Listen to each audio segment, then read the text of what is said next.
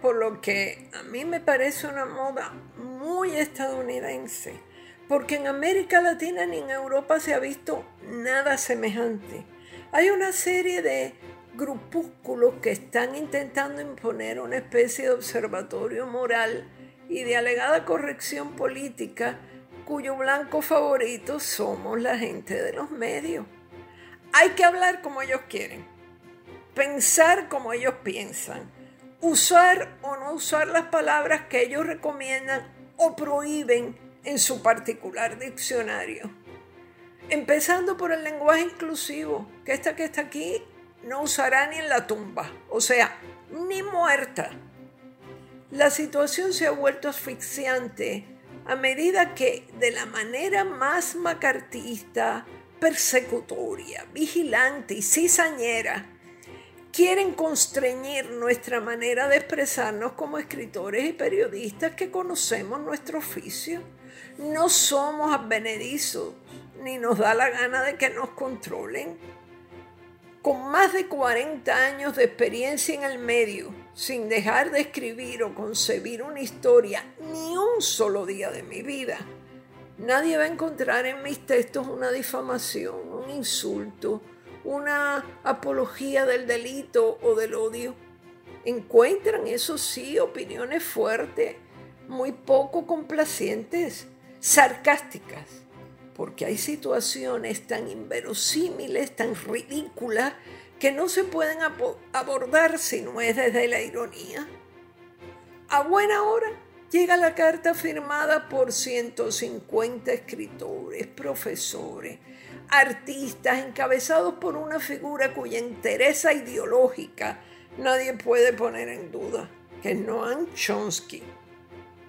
Dice esa carta, el libre intercambio de información de ideas, de información e ideas, que es el alma de la sociedad liberal, se haya cada vez más restringido, cierra la cita. Hablan de las sanciones a que están expuestos los editores, artistas, periodistas y todo aquel que tiene un espacio de opinión. Y oigan bien los censores del reino, oigan este párrafo. Cualesquiera que sean los argumentos de cada incidente particular, el resultado ha sido que consistentemente van achicándose los límites de lo que puede decirse sin temor a represalias. Y estamos pagando el precio cuando se extiende una mayor aversión al riesgo entre escritores, artistas y periodistas, quienes temen por su sustento si se desvían del, del consenso o si no muestran mucho entusiasmo al estar de acuerdo. Cierra la cita al combatir esta ola de puritanismo de los supuestos liberales de la isla, que no son liberales ni nada. Eso es influencia de allá de la metrópoli. Se necesita la solidaridad de los dueños y gerentes de los medios. No se puede ceder ni un centímetro al chantaje porque nos comen vivos. ¿Quién nos prohíbe ver una película a estas alturas de la humanidad? ¿Quién no quiere que leamos un libro y atemorizan a los editores y a los agentes literarios? ¿Quién no quiere que escuchemos un programa de radio o veamos uno de televisión? Si hay un exceso, si se cometiera un delito, ahí están los tribunales para intervenir. Pero no decidan por nosotros, por favor, no lo hagan. Hay que reivindicar esa libertad. Faltaría más se nos oprime como periodistas y como escritores. Aquí nos están censurando. Miren qué curioso, no la alta jerarquía de un medio, sino el grupo amenazante que no tiene otro oficio que vigilar cada palabra que escribimos, como la Stasi en la antigua Alemania. Una sabionda decía el otro día que ella no podría escribir en un periódico donde hay otro columnista que sostiene una opinión contraria. Muy bien, se nota que es muy lista.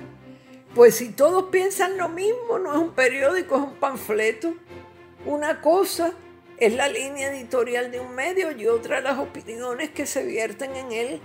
Tener que explicar esto a estas alturas es penoso. Eso sin contar otra verdad como un castillo. Los candidatos políticos, sobre todo dos candidatas a la gobernación, para no atacar directamente a un periodista, llaman a sus empleados o grupos afines. ¿De qué podemos acusar a esta? Entonces hacen un brainstorming y, y elaboran una ofensiva. No voy a mencionar a todos los admirados escritores que firman esa soberbia carta. Son muchos y me siento acompañada. Cuando nadie tenga miedo y nadie ceda ante un boicot, el debate será el que deba ser.